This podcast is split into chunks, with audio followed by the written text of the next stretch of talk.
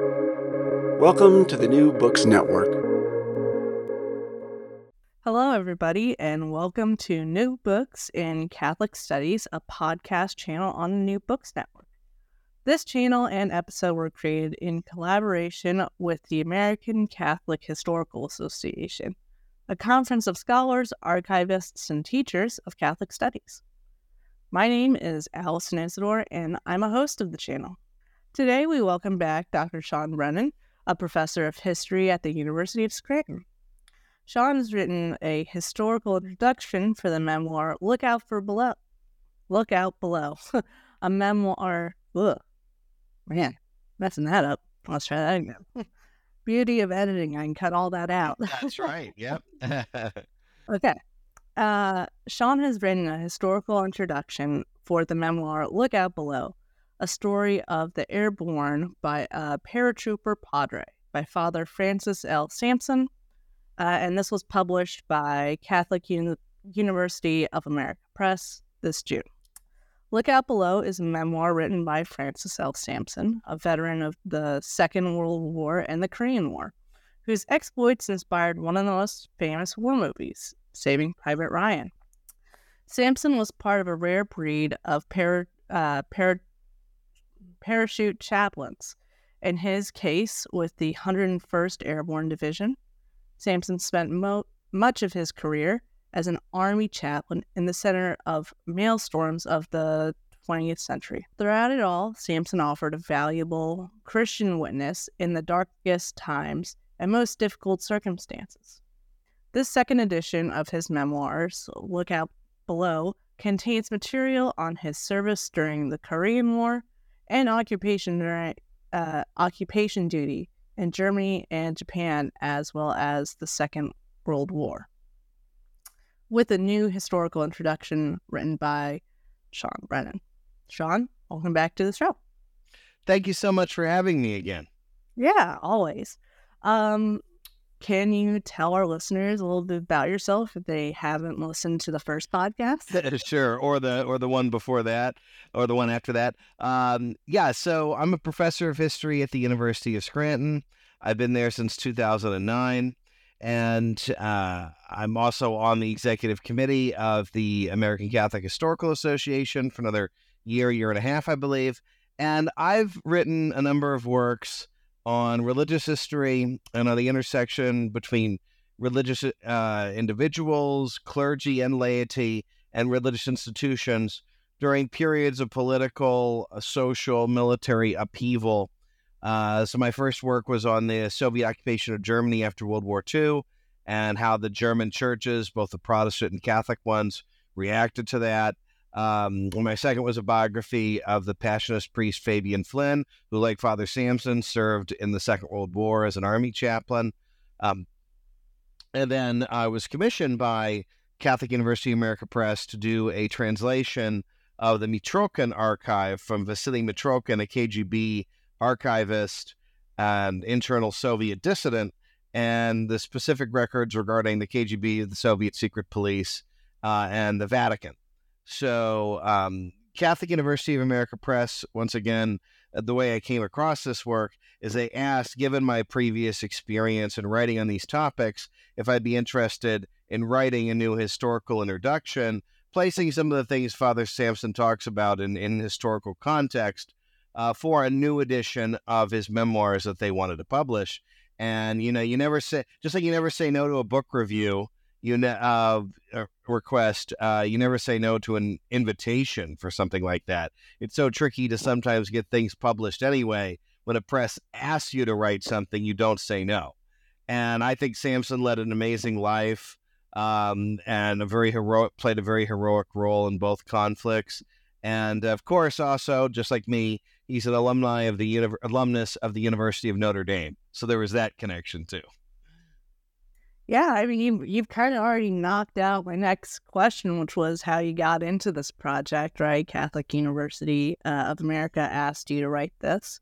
Um, what I what I thought was really interesting about the the first thirty ish pages of this book is that it has a historical introduction by you, um, but it also contains a letter from Cardinal Spellman, the Archbishop of New York, uh, a foreword written by Philip uh, M. Hannan, the Auxiliary Bishop of Washington, and an introduction by Thomas F. Uh, uh Hickey, uh, a lieutenant general of the U.S. Army, along with the original introduction by Sampson. Um, why were these included instead of just say having Sampson and your introductions in the book? Well, uh, the reason was was in order to demonstrate in what high regard Sampson was held by people in positions of authority in both the Catholic Church and the United States Armed Forces, and how important they saw that this memoir was in terms of conveying uh, what it was like for chaplains and also more broadly for paratroopers, which Father Sampson technically was in both the Second World War and in the Korean War, where paratroopers played a very vital role in both of those conflicts. And the the, the question about this memoir was technically, um, Father Sampson wrote two memoirs. The first was Paratrooper Padre, which was just about his time in the uh, the Second World War, and Look Out Below, which was also talked about his occupation duty, as you said, in Germany and then in Japan, and then his role in the Korean War. And we decided that um, we should republish Look Out Below because that gives a fuller account of a lot of his activities. I mean, you know, he was also the head of the chaplain corps during the Vietnam War. He went, he traveled to Vietnam during that conflict. Unfortunately, he didn't write a third edition of the memoirs to really talk about his full story. He was also the head of ROTC at Notre Dame for a while. So there's so many things about his life that um, you almost wish he had written a third edition of the memoirs. But since the second one told the more complete story, we wanted to use that. But we also wanted to incorporate some of the introduction material that was used in the first one. Yeah, and getting to your introduction, you know, uh, I was wondering when you were writing it, what were you uh, what was your method in doing that? Were you going to archives and looking at military records, or what were you doing?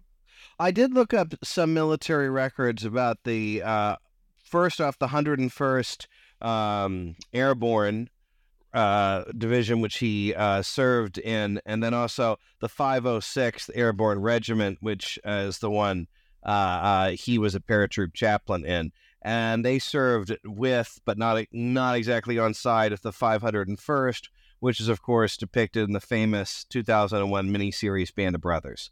So I looked up a lot of records about that, and then some of uh, the records around D-Day and Operation Market Garden, because those were the two big uh, paratroop drops uh, during the later stages of the Western Front of the Second World War um, and just some other memoirs and works about chaplains and uh, Americans generally who had spent time in as a German prisoner of, as a prisoner of war of the Germans, particularly during the later stages of World War II, because for Americans captured towards the end of World War II, their experience in German captivity was very different than, say, those captured earlier in, say, 1940, 1943 or earlier in 1944. Um, the Germans weren't uh, were in a desperate. This isn't to excuse their treatment of POWs, of course, but the Germans were in a desperate position um, at that point.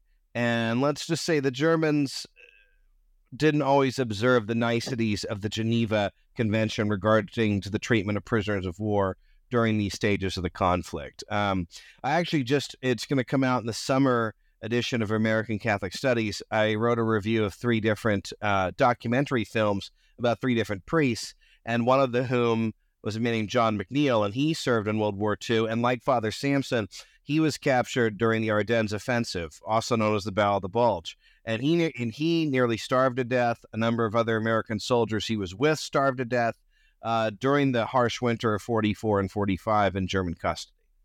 And and I could talk more about this later, but I that's one reason I, I really thought this um, his memoir is important for understanding World War II, because the experience of serving as a POW during World War II, and also what liberation was like at the end of the war. There's often a lot. There's not much understanding about that in American popular culture, and sometimes how it's depicted in films and and television shows in particular gives a very skewed perspective. And I think Sampson's memoir is a nice redress of that. Right, yeah, and let's get to Sampson, right? He was a chaplain in the U.S. Airborne Division, serving in uh, the Second World War and the Korean War, but also had a career in Vietnam as well, as you've mentioned. Um, can you tell us a little bit about Father Sampson? I had never heard of him before picking up this book, to be honest. Yeah, of course. He, um, I mean, I was somewhat familiar Father Sampson before this for two reasons. One, because of his connection to, to uh, Saving Private Ryan, which I know we'll get the film, uh, which I know we'll get to. Um, and then also, again, just because um, when I was at Notre Dame, I, I heard about him because of his distinguished career. Uh, he was the son of Irish immigrants. So he was born in the United States, specifically in the uh, town of Cherokee, Iowa, which is the northwestern part of the state, in 1912. But both of his parents came from County Cork in Ireland. And so um, he attended a public high school, but then he again attended the University of Notre Dame and prepared for the priesthood. He attended St. Paul's Theological Seminary in Minnesota, and he graduated there for a master's degree in theology in 1941. Uh, and then he was ordained a priest in the Diocese of Des Moines in June of 1941. So again, if you're an Iowan, uh, he um, all, he had a huge connection to that state. He always loved that state and spent as much time there as he could. Um, and that's where a lot of his work, uh, just as a priest, uh, came from. Uh, but kind of like Father Flynn, once the United States becomes involved in the Second World War, uh, he had a strong desire to enter into the U.S. Armed Forces to serve as a, a chaplain. And unlike Flynn, who, because of his health problems, had to go through a lot of different uh, appeals and issues with his order um, to try and uh, enter into the chaplain service, Sampson really didn't have that um, that many problems, um, despite the fact he'd only been priest for um, less than a year. And uh, again, the United States Armed Forces were desperate to get as many chaplains as possible because there were never there was never enough chaplains, uh, whether they were Jewish, Catholic, Protestant, or Orthodox, to provide for the, the the numbers of soldiers who they'd have to provide spiritual leadership to. Uh, and so uh, again, like Flynn and like many, many other chaplains, um, the most chaplains had to provide spiritual leadership uh, to soldiers who weren't Catholic. Doesn't mean necessarily they gave the communion or they heard confession, but it's not.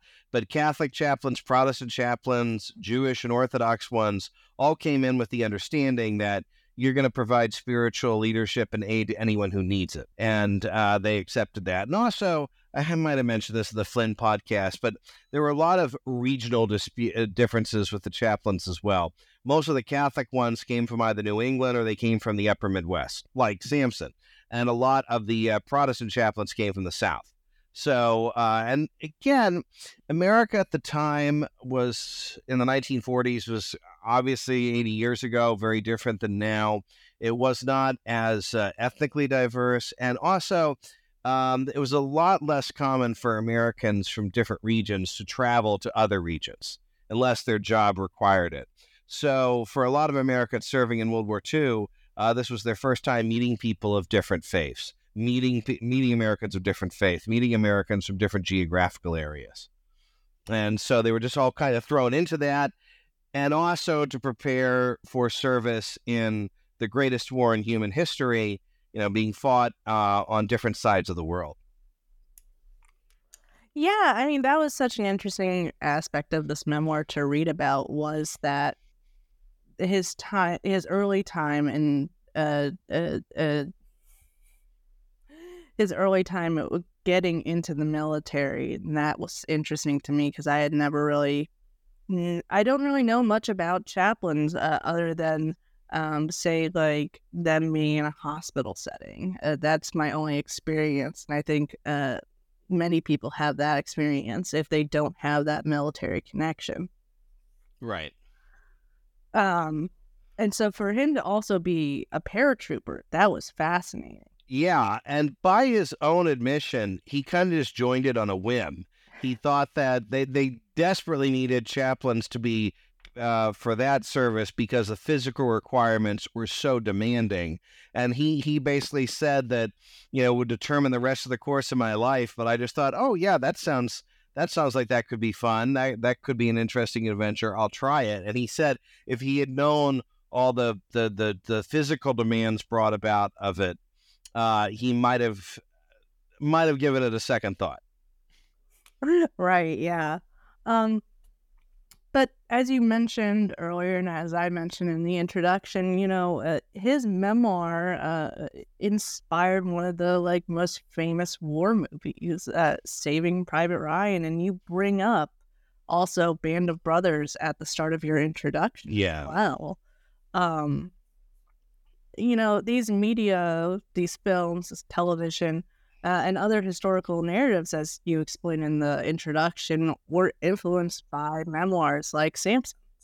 Um, however, Sampson specifically, you say, gets a few of the details wrong when writing about his encounter on Utah Beach uh, weeks after D Day and uh, his interactions with a private named Fred, uh, Frederick Fritz uh, Niland. Uh, can you tell our listeners about that encounter and what details Sampson got wrong? Yeah. So Niland was a member of H Company of the 501st Parachute Infantry Regiment, which is the one again Sampson served in. If I again 501st, uh, the one from Band of Brothers 506th. Um, yeah, there's uh, there's two issues. One, the uh, Sampson in his memoirs gets the names of two of the brothers incorrect, um, and also the circumstances of it. That that uh, Fritz Niland, the circumstances, as Sampson describes, is that Niland lost all three of his brothers, and that his mother was in combat in the Second World War, two in Europe, two actually um, during the D Day invasion and afterwards, and one in the Pacific, and that their mother received the three telegrams all at the same time, informing the fate of her sons. So that's that's what he says. And that's how it's depicted in, in Saving Private Ryan, right? Well, in reality, the mother did receive three telegrams uh, that day, but two of them said that two of her sons had died in Europe.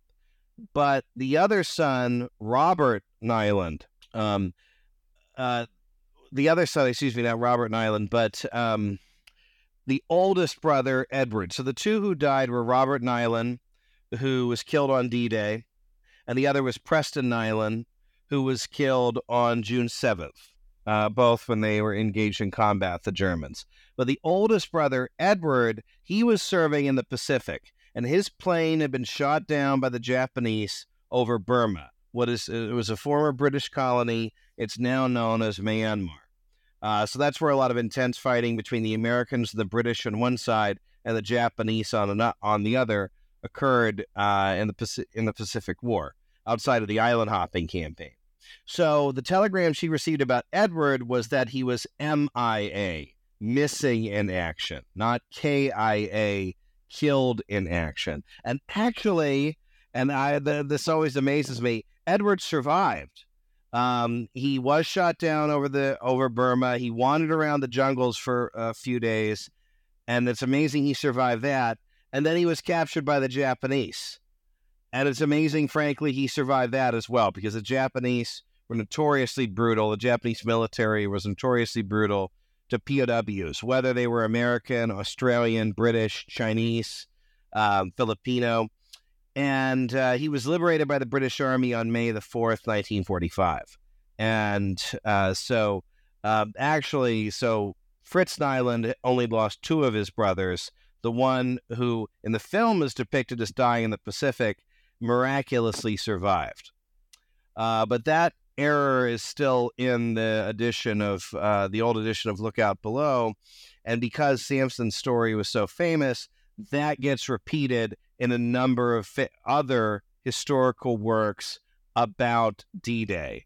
That, oh, there was this soldier named Francis Niland. He lost three brothers. Um, almost simultaneously, just with over a few days. The mother received the telegrams the same day, and the U.S. Army got him back to his family so they didn't lose all of their sons. Um, so again, two of the brothers had died. Uh, the oldest one actually survived, but his fate wasn't known uh, for in, until the until May the fourteenth of nineteen forty five, towards the end of the Second World War.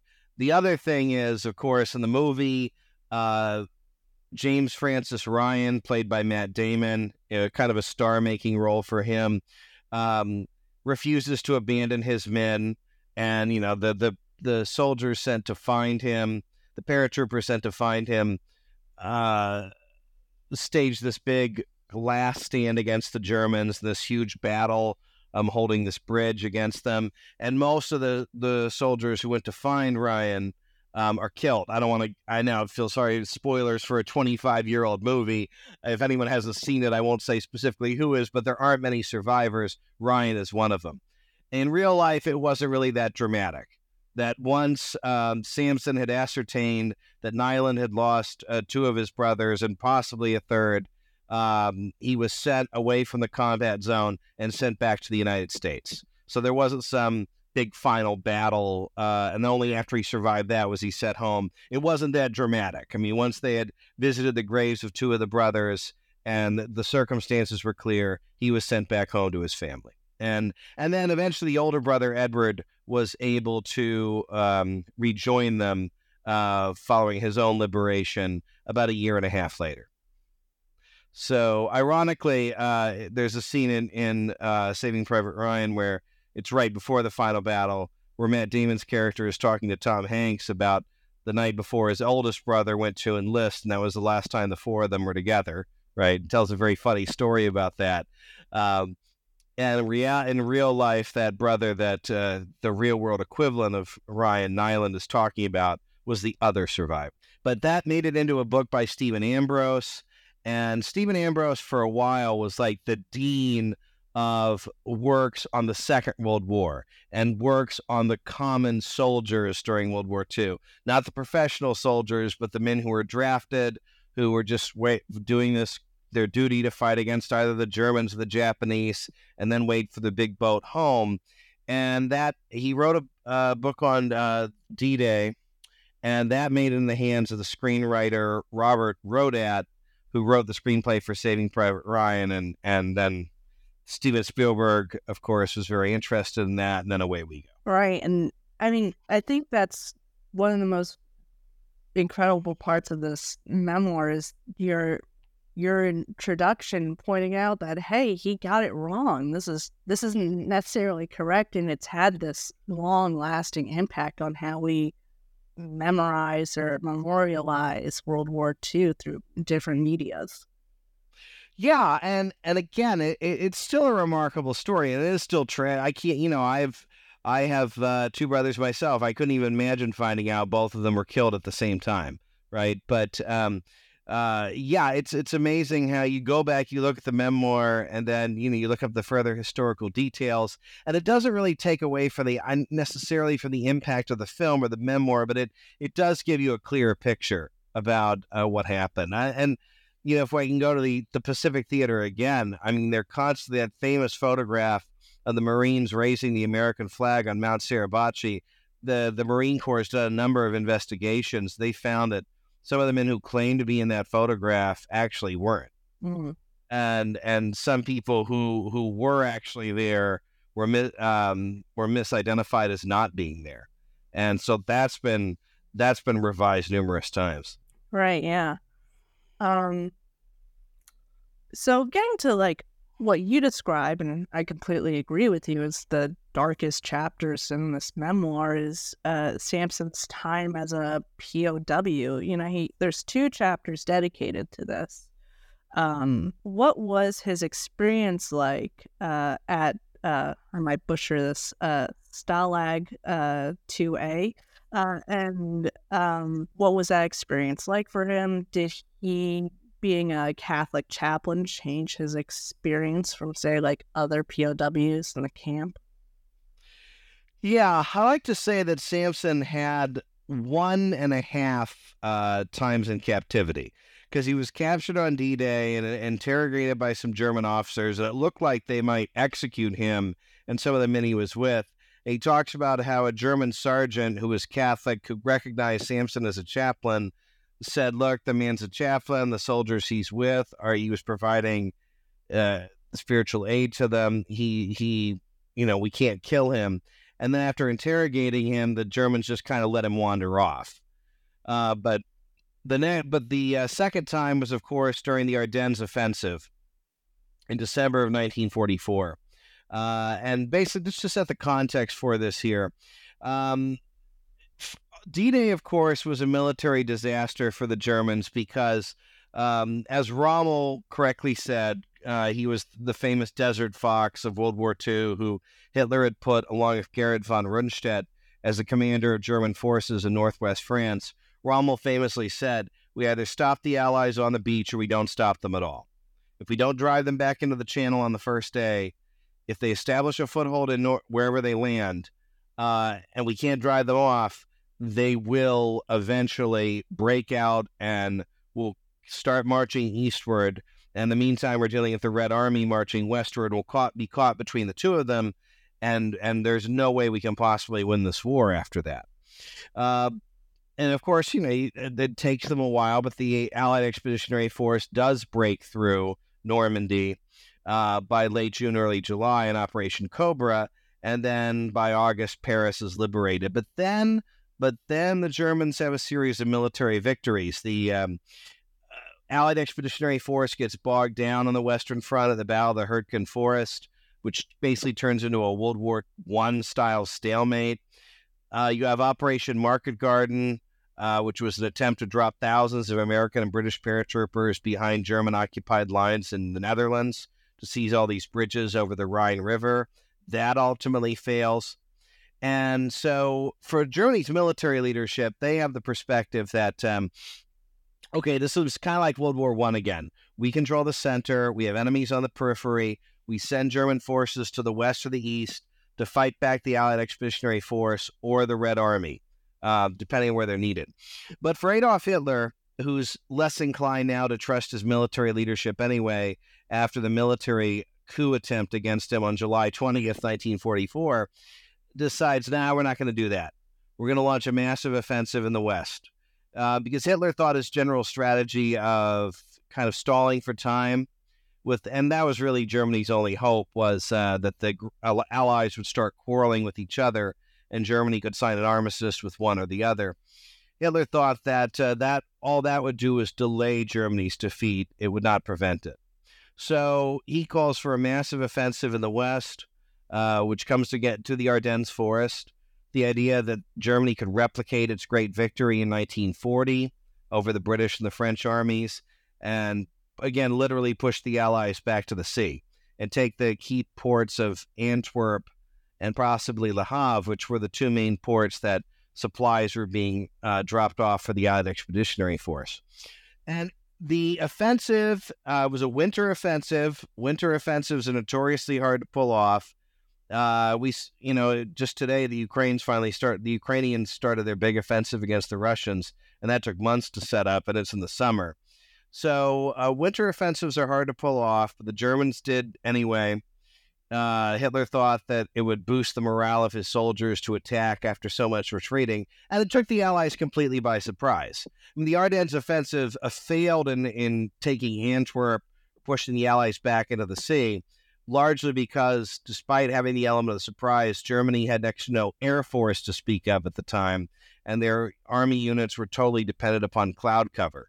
Um, but they did succeed in taking tens of thousands of British, American, and Canadian soldiers prisoner um, in late December and early Jan- late December of 1944, early January of 1945. And Sampson specifically was taken prisoner on December 20th of 1944, uh, while basically looking for bodies of American paratroopers who had been killed in the um, offensives and also looking for abandoned American medical equipment. Because that's another thing chaplains had to do and what made their work so difficult. They had to identify the bodies of dead soldiers and, in many cases, not just perform last rites for them, but b- help bury them as well.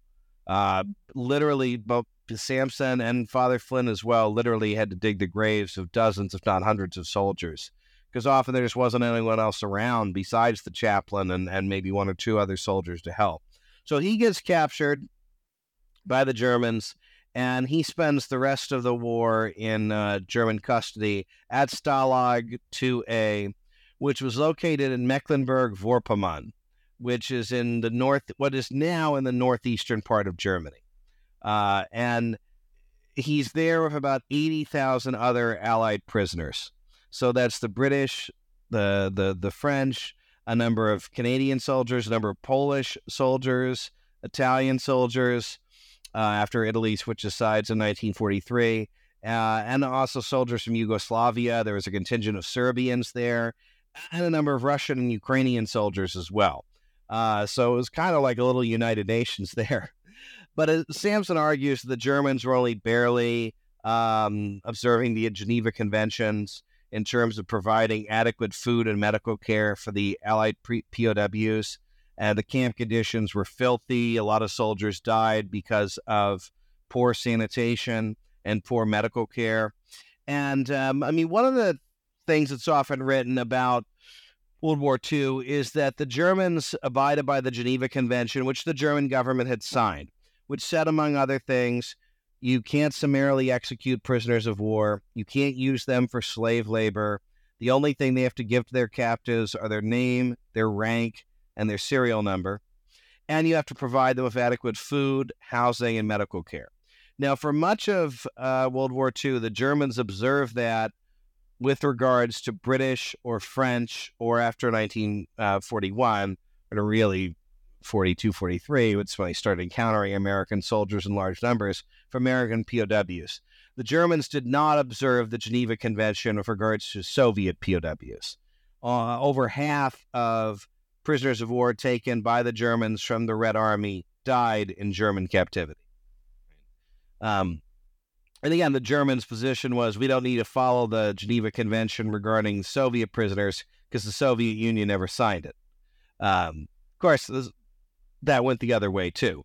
Uh, the Soviets didn't abide by the Geneva Convention either, dealing with Axis prisoners of war. But uh, for the Americans, it was a very rough environment during this time period. And uh, this is why I'm glad we published a new edition because way too often, um, captivity in a German POW camp is often depicted as not that different from like being like a summer camp for grown men, right? And again, that even leaving aside Bob Crane's antics, leave it at that. Uh, that notorious 60s TV show Hogan's Heroes is the most notorious example of that where it's full of wacky adventures. The Germans are basically incompetent, and and there's very few actual Nazis around.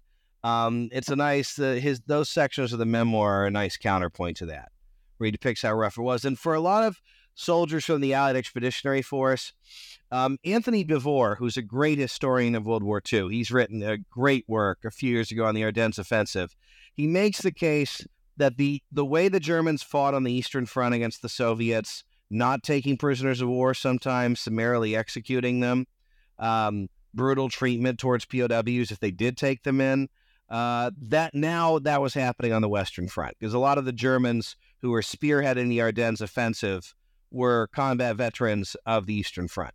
Which again, that's not a surprise. I mean, 80% of German soldiers, 80, 85% of German soldiers who died in World War II died on the Eastern Front. Um, but anyway, so uh, again, it, it was during this kind of this these final stages of the war from December 1944 until the surrender of Germany in May of 1945. The way it was fought and the nature of it really changes on the Western Front as well. And the other thing is, and and a lot of movies and TV shows kind of depict this. It's always kind of assumed that well, you know, at the end of the war, the Americans were liberated by the U- the U.S. Army showed up to liberate them. The British showed up to liberate them. No, actually, for a lot of American soldiers who were liberated at the end of World War II, they were liberated by the Red Army because a lot of the German POW camps were located in the northeastern part of Germany, or what's now the northwestern part of Poland, right? That uh, Germany loses all this territory at the end of World War II at the Yalta and Potsdam conferences, Stalin, Churchill, and Roosevelt and then Truman agree that yeah, Germany's going to lose a lot of territory to Poland because Poland's losing a lot of territory to the Soviet Union, right? But at the time, uh, that's where a lot of the POW camps were, and so um, the Americans were liberated by the Red Army, and Sampson got to see firsthand what a lot of Americans didn't get to see firsthand, which was the reality of the Eastern Front in World War II, which was so different from the Western Front in so many ways. Like he talks about how the German guards and the commandant and the staff were mortally afraid of the Red Army and the Soviets. And so they actually surrendered themselves to the American POWs shortly before the Soviets got there and asked the Americans to lock them up. Like, you, you can be in charge of the camp. You can meet the Soviets when they come in. And for a lot of them that didn't save their lives, the Soviets just dragged them out and executed them anyway. And so a lot of the POWs who were liberated from the camp um, just went on kind of, and as well as some of the Red Army soldiers, just went on kind of a uh, blood bender of looting and indiscriminate violence against German civilians in the nearby towns. And Sampson says he, the America he he and some other chaplains and other officers were able to persuade the Americans to try not to engage in that kind of behavior. Um, and Sampson says at one point conditions were so bad at the camp, a lot of the soldiers, the American POWs, start started talking about staging an escape, but just rioting against the Germans. Like we're probably we're gonna die in this camp, but we can take a whole bunch of German guards with us. And Sampson was able to persuade them not to do it because he said, "No, we'll all die if you do that."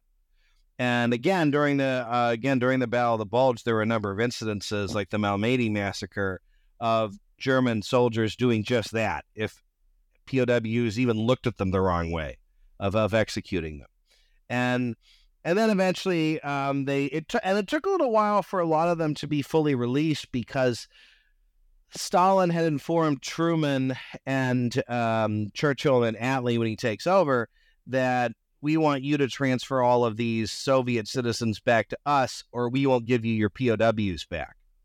Uh, we believe these are people who collaborate if the Germans against us.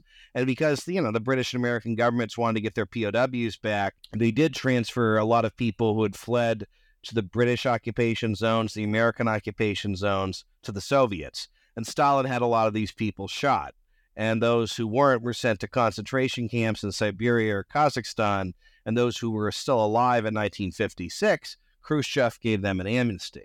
Now, Sampson wasn't aware of all this, but he talks about, you know, it took us a while to get us back ultimately to American lines, and that's why.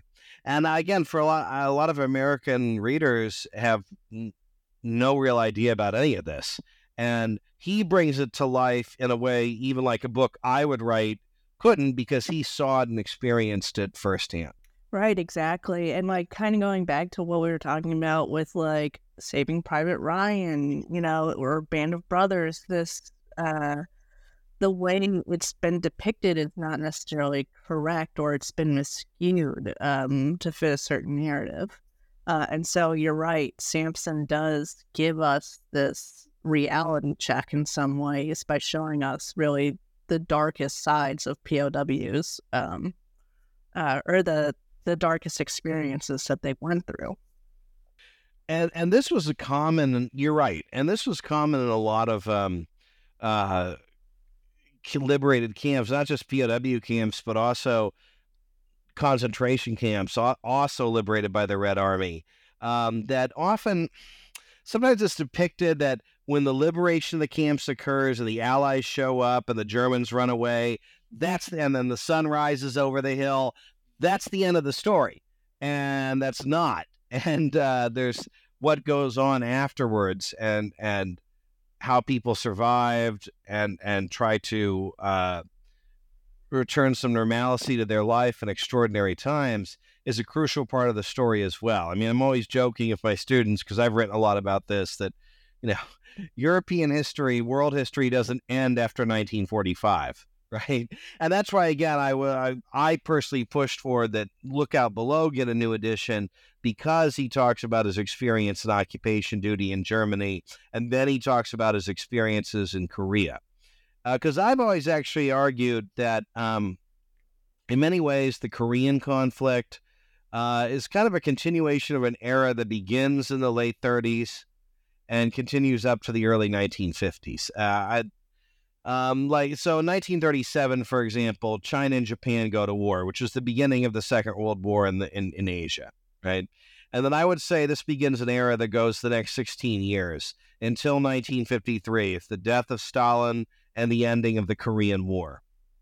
And so Sampson's memoir takes us through a lot of that period. And uh, like another thing he had a really unique perspective on was uh, during the Korean War um, in the fall of 1950, after the uh, General Douglas MacArthur's surprise landing at Incheon had routed the North Koreans and the UN coalition was kind of chasing the North Koreans above the uh, the parallel, the 38th parallel, and trying to unify all of Korea under under the UN auspices.